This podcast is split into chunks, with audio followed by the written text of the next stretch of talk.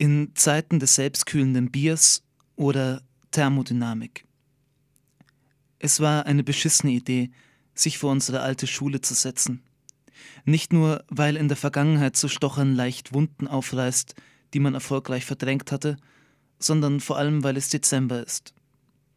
Der Asphaltplatz, an dessen Rand wir auf einem verwaisten Blumenbeet sitzen, ist in schneelose, trockene Kälte getaucht. Die Luft brennt beim Atmen und entweicht unseren Körpern als weißer Dampf. Die Haut an meinen Fingerknöcheln spannt, reißt auf. Blut sammelt sich in den Hautrissen und trocknet an der kalten Luft. Es war wirklich eine beschissene Idee. Doch jetzt sind wir schon einmal da, also versuchen wir, das Beste daraus zu machen. Wenigstens bleibt das Bier länger kühl, sagst du. Das hast du früher schon einmal gesagt, in dem Winter, als wir 16 waren. Erschreckend kurz ist das her. Wir schlenderten an der Saale entlang und betranken uns sinnlos. Und du sagtest diesen Satz. Wenigstens bleibt das Bier länger kühl. Wir lachten. Doch wir wussten damals schon, dass du wenigstens gesagt, aber trotzdem gedacht hattest, trotzdem, trotz alledem, trotz alledem bleibt das Bier länger kühl. Ich öffne die Flasche mit dem Feuerzeug, lasse den Kronkorken auf den Schulhof fallen und sage, das hast du früher schon einmal gesagt. Du nickst. Dein Blick schweift über die Stadt, die als graue Pfütze unter uns liegt. Paris ist vom Eiffelturm aus gesehen ein weißer Ozean bis zum Horizont. Unsere Stadt würde es nicht einmal durch die Kläranlage schaffen. Vermisst du das? fragst du. Vermisst du das, wenn du in Heidelberg bist? Du nimmst mir das Feuerzeug aus der Hand. Ich sage nichts und du scheinst keine Antwort zu erwarten. Du hebest dein Bier auf, der Kronkorken fliegt ein paar Meter durch die Luft. Das konntest du immer schon am besten. Ich trinke einen Schluck Bier. Dort, wo meine Hände die Bierflasche berühren, tauschen sich die Kälte des Glases und meine Körperwärme aus. Thermodynamisches Gleichgewicht. Das Bier hat die optimale Trinktemperatur. Ich lasse es einen Augenblick im Mund. Es wird wärmer. Der Geschmack entfaltet sich nach etwa zwei, drei Sekunden vollständig. Bier brauen können die hier, denke ich. Früher war uns das egal. Wir kauften einfach jeder zehn Billigbiere beim Discounter, dann lungerten wir bei irgendwem rum oder saßen im Park und tranken sie lauwarm. Dabei sprachen wir von Kunst und Computerspielen, Lohnarbeit und Kapital, Kafka und Bukowski. Wir rauchten Wasserpfeife. Literweise schütteten wir Glycerin auf den Tabak, weil dann der Rauch dichter wurde und wir das unglaublich cool fanden. Wir pusteten den Rauch, manchmal durch einen Seifenblasenring, und schauten angetrunken selig lächelnd den wabernden grauen Sphären zu. Wenn man sie platzen ließ, hing einen Moment noch eine Rauchkugel in der Luft. Dann zogen die Luftströme in allen Richtungen an ihr und rissen sie auseinander. Du sagtest mir kürzlich in Skype, dieses Bild habe sich in dein Gehirn gebrannt wie kein zweites. Diese rauchige Metapher, von der es vielleicht noch irgendwo Fotos und Videos und fürchterlicher Qualität von Handykameras gefilmt gebe, sei so sinnbildlich für unsere Beziehung. Wir, ein eingeschworener Freundeskreis, der auf Partys die tanzende Masse verachtete und an der Bar sich betrinkend über eigene Gedichte und die Absurdität des Seins diskutierte. Und dann, mit einem Mal, zählte das alles nicht mehr. Und wir verteilten uns in alle Richtungen, als folgten auch wir stumpfsinnig den Gesetzen der Thermodynamik. Ja, manchmal vermisse ich das. Eigentlich, sagst du, und setzt dein Bier noch einmal am Mund an, eigentlich sei es die schönste Zeit in deinem Leben gewesen. Trotz allem vervollständige ich in Gedanken deinen Satz. Du hältst mir eine Zigarettenschachtel hin. Ich greife rein und fingere eine Zigarette heraus. Du gibst mir Feuer, während ich mit meiner Atemluft an der Zigarette ziehe. Der Rauch ist erst dünn und schwach, dann wird er dichter, wird überhaupt erst etwas, das man als Rauch bezeichnen könnte. Ich sauge lange und stark an der Zigarette, die Glut knistert leise. Ich behalte den Rauch in mir, bis er in meine Gliedmaßen gezogen ist, und stoße ihn wieder aus. Der Wind weht ihn fort, zerpflückt ihn, und dann ist er schon in alle Richtungen verteilt, wie ein paar Abiturienten nach dem Schulabschluss. Wir zogen alle weg. Was sollte man in der grauen Pfütze auch tun? Wir wollten studieren. Irgendwo, irgendwas. Wir drifteten auseinander wie Billardkugeln nach dem ersten Stoß und verschwanden alle in unserer eigenen Versenkung. Hin und wieder eine Nachricht auf Facebook. Wir gaben einander Musiktipps oder wiesen uns auf neue Filme hin. Jan erzählte so viele Frauengeschichten, dass er mit allen Studentinnen in Dresden geschlafen haben musste. Malte schrieb, er arbeite an einer Kurzprosasammlung mit dem Titel Kotzen ist auch eine Form der Revolte. Gelegentlich verabreden wir uns in Skype zu flüchtigen Gesprächen. Wir sitzen unserer Webcam gegenüber, jeder für sich. Der eine erzählt eine stumpfe Geschichte wie etwa Weißt du noch, als wir von der Kneipe zurück zu dir nach Hause gingen, wo mein Auto stand? Und im Auto tranken wir weiter und hörten Dubstep, bis deine Nachbarn wach wurden. Und noch während er spricht, sieht er an einer Veränderung des Lichts auf dem Gesicht des anderen, wie dieser zum Internetbrowser umblendet und auf irgendwelchen Seiten im Internet surft, milde lächelnd. Aber natürlich sagt man nichts. Man tut ja das Gleiche, wenn man fertig ist und der andere seine Redezeit bekommt. Jeder spricht für sich. Und dann die hohlen Phrasen. Heidelberg ist wunderschön, ein wenig verschlafen, doch über Uni, Schloss und Altstadt liegt tatsächlich ein lebendiger Geist. Oder nach Berlin zu gehen war die beste Entscheidung, die ich treffen konnte. Ich glaube, ich erlebe gerade die schönste Zeit meines Lebens. Ich trete den Kronkorken zur Seite und sage, im Grunde sind alle Städte austauschbar. Menschen leben dort, weil der Zufall sie dazu getrieben hat. Erfüllen einen Zweck oder nicht. Sie essen dreimal am Tag Fertigmahlzeiten, schlafen, gehen zu Aldi oder Lidl einkaufen und bringen zweimal pro Woche den Müll runter. Das alles könnte auch woanders passieren. Manchmal denke ich, dass die meisten Menschen es nicht bemerken würden, wenn man ihren Mann oder ihre Frau durch einen hinreichend ähnlich aussehenden Schauspieler ersetzen würde. Alle Menschen wollen irgendjemanden, der vorgibt, sie zu lieben. Ob das wirklich der Fall ist, ist erstmal scheißegal. Und am wichtigsten ist, dass alles gleich bleibt. Wir alle wollen doch nur ein alltägliches Leben. Ein gutes Stückchen Langeweile, Reihenhaussiedlung, 1,39 Kinder, ein Leben nach dem statistischen Erwartungswert, wie ein thermodynamisches System. Vielleicht reden wir von Abenteuern und Veränderung, doch unsere Ferien verbringen wir auch nur am Strand vorm All-Inclusive-Hotel, zusammen mit 1,39 Kindern und anderen sonnenverbrannten Deutschen. Aber ich kann es verstehen. Das Versprechen der Mittelmäßigkeit ist ja auch verlockend. Du fragst, ob ich das ernst meine. Auf deiner Stimme liegt Zigarettenrauch. Der Wind weht einen Schwall in mein Gesicht. Ich antworte, das weiß ich selbst nicht so genau. Wir sind bei den letzten zwei Zentimetern Bier angelangt. Den letzten Schluck trinken wir in einer gemeinsamen Bewegung. Obwohl wir uns zum ersten Mal seit Monaten sehen, haben wir das Synchrontrinken immer noch drauf. Das ist wahrscheinlich die einzige Sportart, in der wir es noch zur Weltklasse bringen können. Wollen wir gehen? Klar. Ich stehe auf, werfe noch einen letzten Blick auf den Betonklotz, in dem ich jahrelang fünf Tage pro Woche sechs Stunden verschwendete, und wende mich um. In meiner Vorstellung ist es eine dramatische Szene. Ein Schlussstrich.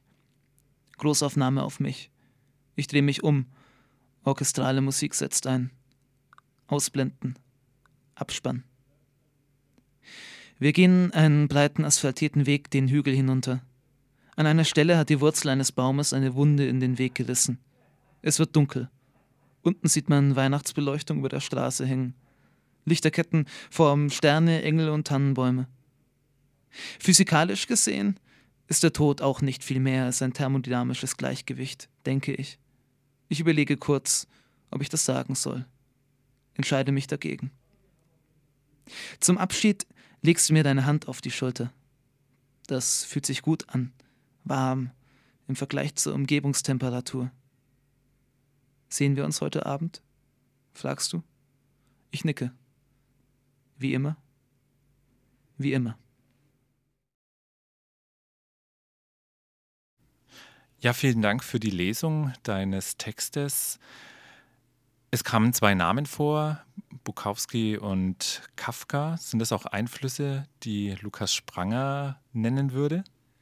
Ja, äh, ganz sicher Einflüsse. Also bei diesem Text, den ich jetzt gerade gelesen habe, vielleicht nicht aktiv als, als Einfluss, wo ich sagen würde, ich habe mich jetzt im, im Stil oder im Aufbau direkt und bewusst an einem der Autoren orientiert. Ganz sicher sind es allerdings Autoren, die ich gelesen habe, ähm, gerade von Bukowski, die, die Gedichte habe ich sehr viel gelesen und, und lese ich sehr gerne. Und von Kafka lese ich sowieso, habe ich ganz, ganz viel gelesen, die, also die Romane und, und die Erzählungen. Und die haben mich natürlich beeinflusst in, wie soll ich sagen, wie ich zur Literatur stehe und wie ich auch selber schreibe, ganz sicher. Und es, es gibt da natürlich immer so eine ganze Reihe an, an, an Autoren und, und, und, und Schriftstellern, an denen man sich orientiert und wo man als Vorbild nimmt. Und manchmal denkt man sich vielleicht auch wirklich, ich möchte jetzt ein Gedicht schreiben, wie. Aber das war jetzt bei diesem Text ganz sicher nicht der Fall. Da war eher so die Reflexion über ein Gefühl, ein Lebensgefühl von meiner eigenen Generation und von eigenen Erfahrungen, die man macht oder die alle Leute gemacht haben, die ich so kenne eigentlich der Text ist entstanden auch so in einer Zeit, als ich dann kurz nachdem ich dann weggezogen bin von zu Hause und äh, alle Leute, die ich kannte, das ist eher da, der Einfluss bei diesem Text als dann ein, ein Autor. Wobei ich natürlich unbewusst ganz sicher Einflüsse von, von Kafka und Bukowski wahrscheinlich in jedem meiner Texte sind. Also es gibt eine ganze Reihe an, an Autoren. Ich müsste jetzt über den Text nochmal nachdenken. Also ich, wenn man bei diesem Text hat man ein ausuferndes ähm, ähm, oder sehr assoziatives Erzählen, also dass man von, von einem zum anderen kommt, sehr viele Sprünge, eigentlich Gedankensprünge. Und ähm, da sehe ich dann fast eher so ein paar südamerikanische Autoren, die ich auch sehr gerne lese, als, ähm, als Vorbild vielleicht. Also zum Beispiel jetzt äh, Gabriel Garcia Marquez oder, oder Roberto Bolaño ich, lese ich auch sehr gerne selber und die haben auch so die, diese Angewohnheit, so lange verschachtelte Sätze, wie es dann teilweise in diesem Text auch sind, äh, zu machen, die dann von, von einem Punkt zum anderen springen oder von äh, oder eine Metapher, ein Bild auch aus verschiedenen Richtungen zu beleuchten. Und gerade das Motiv der Thermodynamik, das ja immer wieder auftaucht, das ist von vielen verschiedenen Punkten aus beleuchtet und auch immer wieder ein bisschen umgekehrt wird. Und daran würde ich vielleicht eher einen Einfluss sehen. Ich möchte anschließen an eine Bemerkung von dir jetzt. Das ist mir nämlich auch aufgefallen an dem Text, dass es schon etwas wiedergibt, glaube ich, nicht vielleicht unbedingt nur was junge Menschen angeht, aber etwas sehr Jetziges, nämlich auch, wie man miteinander kommuniziert, wie man miteinander umgeht. Ist das was, was in vielen deiner Texten eine Rolle spielt?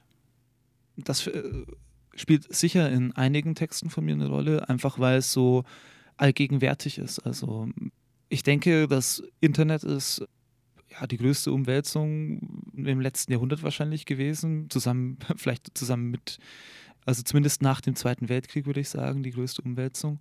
Hat so viel verändert, wie Menschen miteinander kommunizieren, wie Menschen miteinander leben.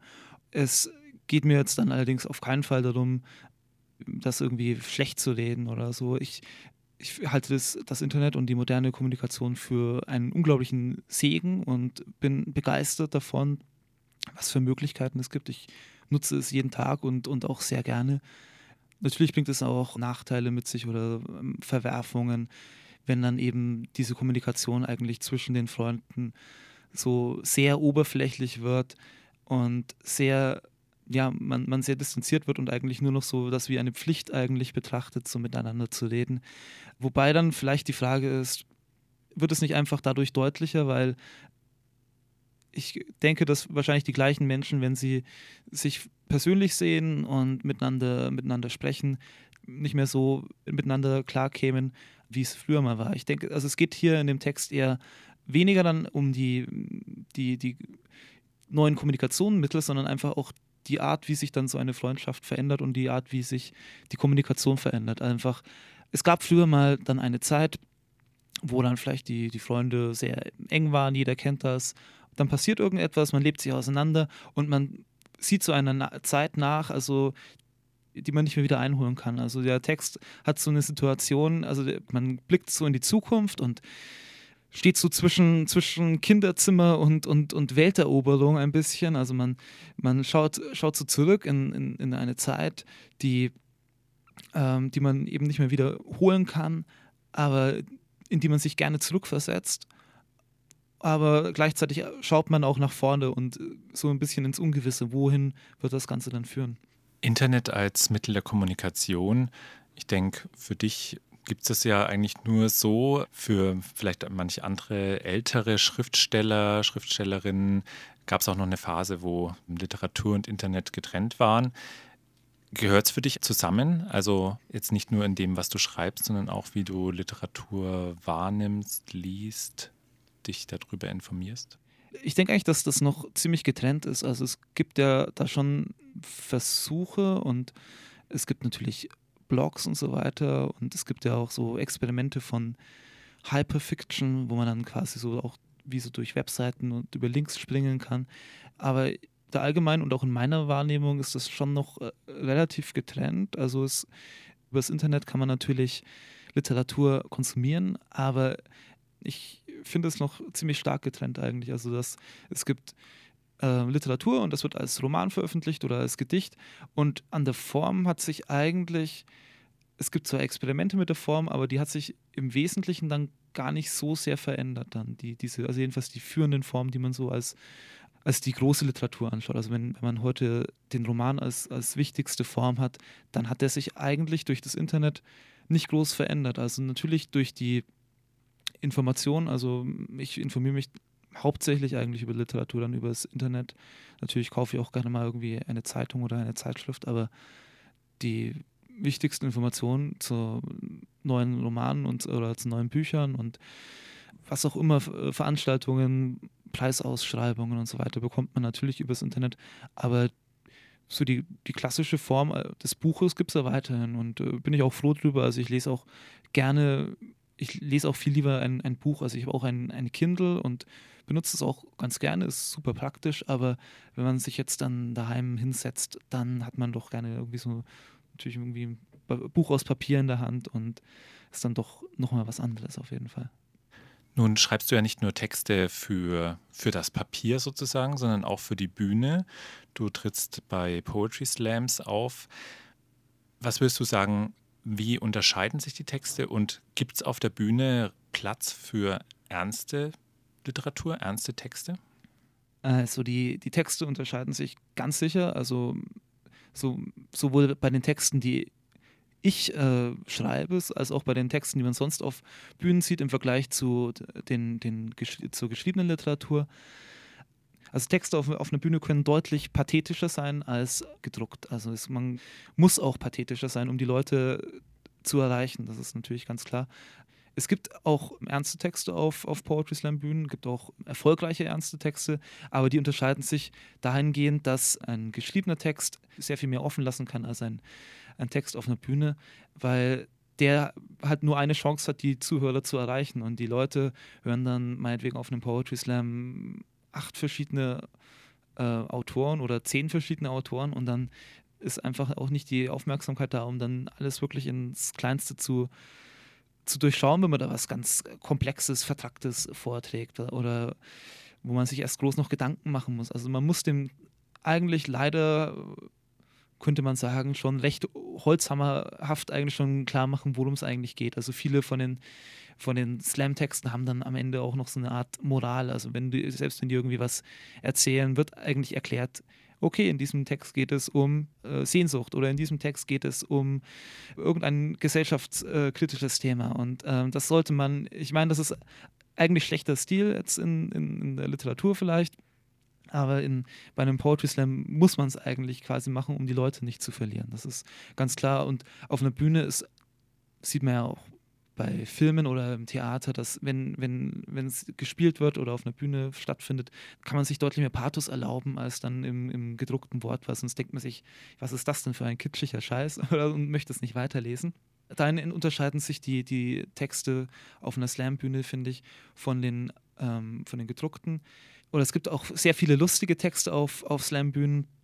Und wenn ich, wenn ich schreibe, dann unterscheide ich auch habe ich das, möchte ich das jetzt in gedruckter Form irgendwie haben oder möchte ich, dass das gelesen wird von wem auch immer oder möchte ich, dass das auf einer Bühne stattfindet und dass ich die Leute dann direkt vor mir habe.